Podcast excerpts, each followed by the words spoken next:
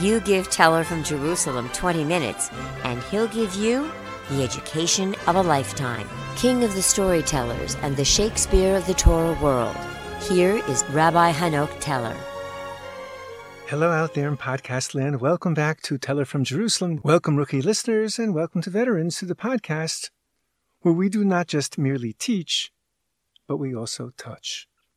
We resume our schedule of our podcast regarding the early struggle to build the state of Israel. And here's a reminder of our upcoming schedule for the summer of 2023 until our recess. Our regular schedule will be maintained until August 2nd with our second installment of regarding shaming others. And then afterward, we'll commence our summer break and we'll only resume on October 18. So let's get back to work. In our previous episode, in the series about the birth of Israel, we detailed the reaction in the United to the United Nations partition vote on November 29th, 1947.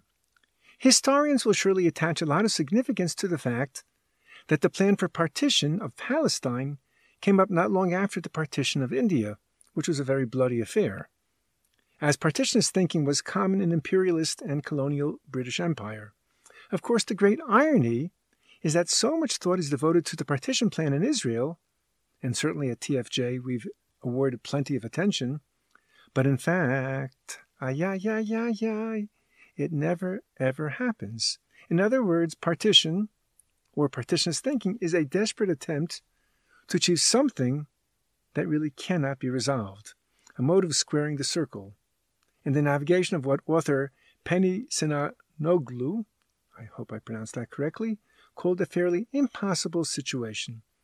For the Zionists, the partition plan was the starting point, and no one believed that it was the ending point as the map is unrealistic and absurd. From the Arab position, it was not a starting point, but rather a non starter. Again, quoting Penny Sinanoglou, the significance of the partition plan is that it delineates a point from which both sides can begin their struggle. So now we segue to the historical analysis of the historical facts of what already occurred. After feverish activity, Israel managed to secure a two thirds majority in the UN, which meant, finally, there was official sanction to establish a Jewish state in the Jewish ancestral homeland. Hence the abundance of Chavtet November, 29th of November streets in virtually every Israeli city. The partition plan was so significant to the Jewish people that cities throughout Israel have named streets after the date. Kaftet November, the 29th of November Street, like this one here in Jerusalem. The reaction to the United Nations General Assembly adoption of Resolution 181, also known as the Partition Resolution, that would divide Great Britain's former Palestinian mandate into Jewish and Arab states in May 1948 was unbridled jubilation in Israel and throughout the Jewish world. In the shadow of the Holocaust, this was the greatest consolation. Even in the United Nations, the announcement of the vote erupted in thunderous applause in a body that for decades has been known to be anything but Israel supportive. For the listeners wishing to hear that very atypical, non protocolish, and non decorumish reaction in the UN, you're invited to listen to Teller from Jerusalem, Season 2, Episode 26.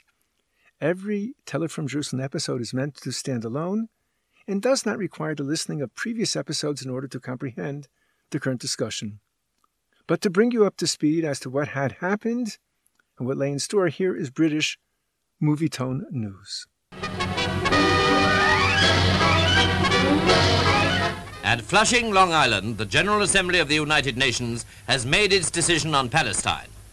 The map shows what partition means. The Jewish state colored light, the Arab state dark, Jaffa to go to the Arabs, Jerusalem internationalized. There was heated debate in the Assembly. This is the delegate from Saudi Arabia arguing against partition.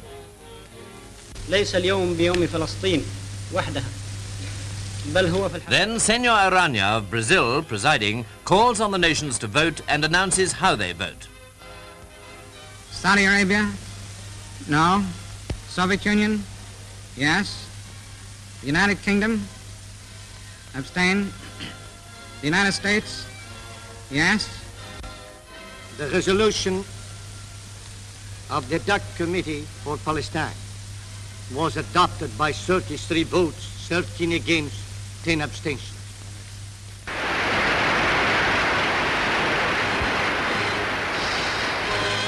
And this was the scene next day in Jerusalem. The Jewish people at once began to celebrate the United Nations decision. If they hadn't got all they wanted, they had at least gained the verdict for the setting up of a new Jewish state, and their rejoicing was obviously a spontaneous affair. Such was the immediate Jewish reaction in Jerusalem, and it was the same in Tel Aviv and elsewhere. The Arab reaction was to follow. Two days later, this was the typical scene. Arabs advancing on the center of Jerusalem at the beginning of a three-day strike and an orgy of wrecking, looting and bloodshed. Isolated police were more or less powerless to deal with the riot, which beginning as a demonstration quickly led to the burning of Jewish shops and the general destruction of Jewish property.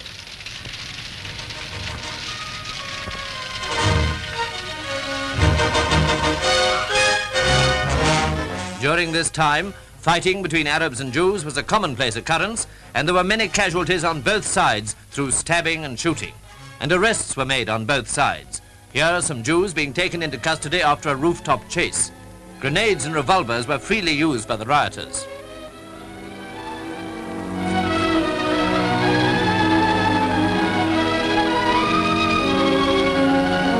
Fires were soon blazing in many places throughout Jerusalem. The burning of the Rex cinema is typical. The implementing of the United Nations decision is the big query. Meanwhile, Britain announces the ending of her mandate next May. But the response to this historic vote among Jews was way different than it was in the Arab states. In the UN, all Arab countries walked out and declared the vote illegal. In Palestine, the partition plan vote was flatly rejected by the Arabs, and just a few hours after the announcement, as Jews were still reveling, an Arab gang in Jaffa ambushed a Jewish bus, murdering five and wounding many others. That very same Arab gang continued north along the coast, and when they arrived at Hadera, they again opened up fire on a bus and murdered two more. As CBN reports, they called it the Partition Plan. UN Resolution 181 called for the establishment of a Jewish state and an Arab state in British controlled Palestine. It represented the acknowledgement of the international community of the right of the Jewish people to establish a state. Also, the right of the Arab people to establish a state in Palestine. The plan set aside land in the Galilee, along the Mediterranean, and the Negev desert for the Jewish people. The Arabs received all of biblical Judea and Samaria, later known as the West Bank, the Gaza Strip, and other small portions. Perhaps the most controversial part of the plan was that an international body would control Jerusalem. Still, the Jewish people accepted the plan. The Israelis didn't like it because it didn't give them Jerusalem and it didn't give them Eilat and, and all the southern Negev. But they, they accepted it because okay, this was the best we can get. Arabs, however, gave it a thumbs down. They not just rejected it, but they waged a war not just against the State of Israel, but against the UN resolution. This reaction of the Arab rioters and street should not be misunderstood to be that of only the hotheads. That very week, on December 1st, the Arab Higher Committee decided on a three day strike to protest the creation of a Jewish state in a part of the world that the Arabs claimed the Jews had no right to. The next day, on December 2nd, a large gang from Jerusalem's Old City marched the Jewish section of the city on Jaffa Street, where they torched stores, looted everything and injured whoever they could, leaving a wake of desolation in their path. Chaim Weizmann, the Russian born biochemist and father of synthetic acetone, who listeners of Teller from Jerusalem will remember had a seminal role in the Balfour Declaration and in getting Harry Truman to support the partition plan, and would later serve as Israel's first president, summed up Israel's perilous situation to a Jewish group he was addressing in Atlantic City, New Jersey, thus quote, A state is not given to a people on a silver platter. It was this metaphor, Magasha Kesef, on a silver platter, that led to Natan Alterman's famous poem entitled Silver Platter, portraying the difficulty and sacrifice entailed in establishing the state Here's a rendition of the translation into English that was read on ILTV on Israel's Memorial Day two years ago. A poem published in the Israeli Davar magazine in 1947, just as the War for Independence was beginning to take its toll. Translated from its original in Hebrew, this is A Silver Platter by Natan Alterman. And the land grows still, the red eye of the sky slowly dimming over smoking frontiers as the nation arises, torn at the heart but breathing to receive its miracle. The only miracle as the ceremony draws near. It will rise, standing erect in the moonlight in terror and in joy, when across from it will step out a youth and a lass, and who will slowly march towards the nation dressed in battle gear, dirty, shoes heavy with grime. They ascend the path quietly to change garb, to wipe their brow, they have not yet found time. Still bone weary from days and from nights in the field, full of endless fatigue and unrested, yet the dew of their youth is still seen on their head. Thus they stand at attention, giving no sign of life or death. Then a nation in tears and amazement will ask, Who are you? And they will answer quietly, We are the silver platter on which the Jewish state was given. Thus they will say and fall back in shadows, and the rest will be told in the Chronicles of Israel. What Chaim Weizmann meant by this metaphor, a state is not given to a people on a silver platter, was that the UN had made their decision, but they were not going to impose it upon the Arab world. The Jews of Palestine and her allies were going to have to fight in order to bring it about. There were three stages in the fight to bring about the state. A. The civil war between the Jews and the Arabs in Palestine, running from November 30th, 1947 through May 14, 1948. The second stage was on May 14th itself, the day that the State of Israel was declared. There was nothing warlike in the declaration, but this event was and continued to be very significant. And the third and decisive stage was fought in the morning after the declaration, when the British troops had already departed from the mandate they had in Palestine. For a brief summary, we turn to the Kings and Generals series. Tensions between Arab, Palestinian, and Jewish communities in the British Mandate of Palestine had been increasing ever since the end of the First World War, heightened with broken imperial promises to both sides. This state of affairs finally exploded into civil war following the UN vote for a partition of Palestine into Jewish and Arab states on November 29, 1947, a solution which the Palestinians and the Arab League refused. As small scale skirmishes gradually escalated throughout late 1947 and early 1948, the Palestinian Arab group, the Arab Liberation Army, proved incapable of defeating their better organized opponents. Due to the chaos, tens of thousands of Palestinian refugees fled into neighboring Arab states, further inflaming the public of those countries to demand war. A full-scale conflict was prevented until May of 1948, as the area was still a British mandate, but this state of affairs was set to expire on the 15th. At 4pm on the afternoon of May 14, 1948, eight hours before British sovereignty dissolved, David Ben Gurion proclaimed the establishment of the State of Israel, becoming its first Prime Minister. That night, armies of five Arab nations surrounding Israel attacked the newly created state, starting the First Arab Israeli War. The declaration of Israeli independence was welcomed with jubilation and dancing all over Israel.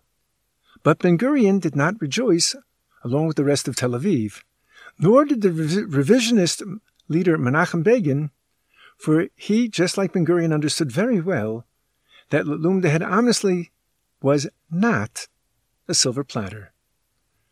What would become Israel's first prime minister, Ben Gurion said, I feel no gaiety in me, only deep anxiety.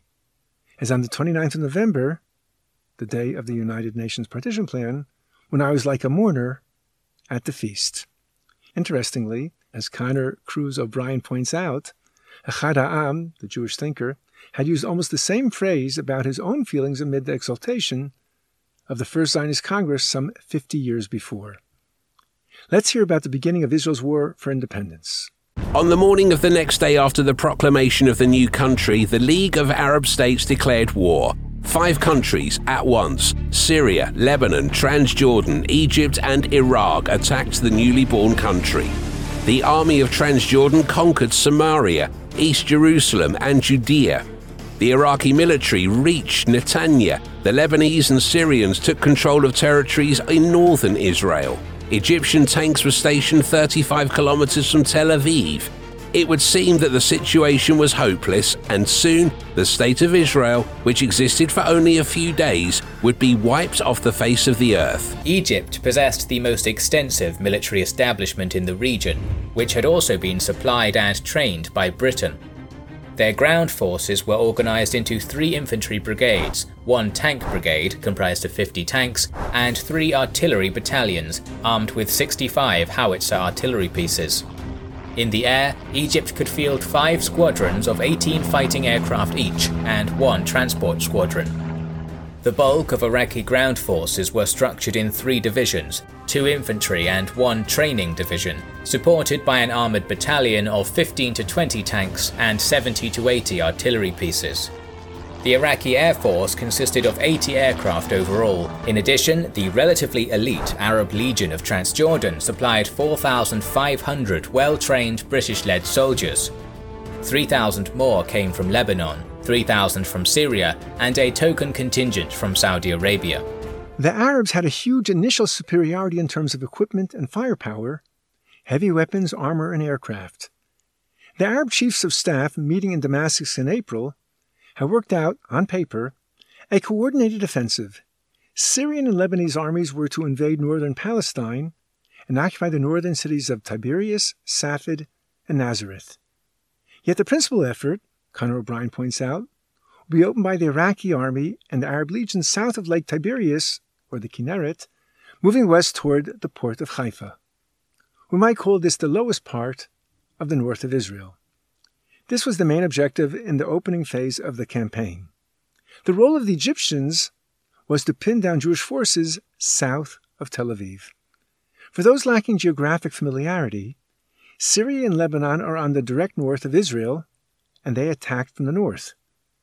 Jordan and Iraq, and Iraq is not a direct neighbor, are on the east of Israel, so they attacked from the east. And Egypt, which is to the southwest of Israel, attacked from the south. Israel was under siege from five Arab countries attacking in three directions. To the west of Israel is the Mediterranean Sea.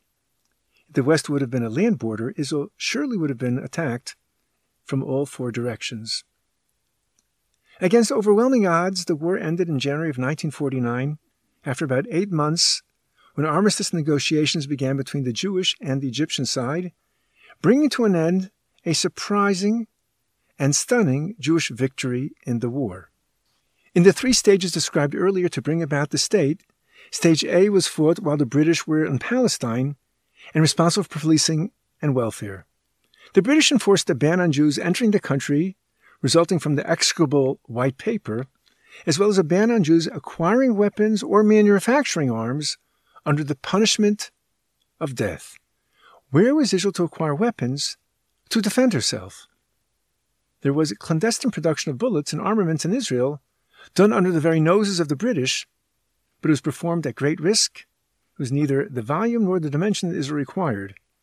But Jewish innovation was quickly at, and busily at work, and we'll resume the story in our very next episode. Thank you all for listening. Please tell your friends and relatives to also tune in. Thanks for listening to Teller from Jerusalem, where this series takes an intelligent and thought provoking look at the past in order to acquire a perspective on the present. Spread knowledge by giving us a five star review and tell your friends to subscribe. Join us next time for a brand new episode, and be sure to visit tellerfromjerusalem.com where you can find more details about the show and other useful information. Check out the site store, and just by inserting TFJ code, you receive an additional 10% discount off the already very reduced prices of all Hanoch Teller products, books, lectures, and documentaries. And remember, don't forget, you can get Teller from Jerusalem on any podcast platform or go to tellerfromjerusalem.com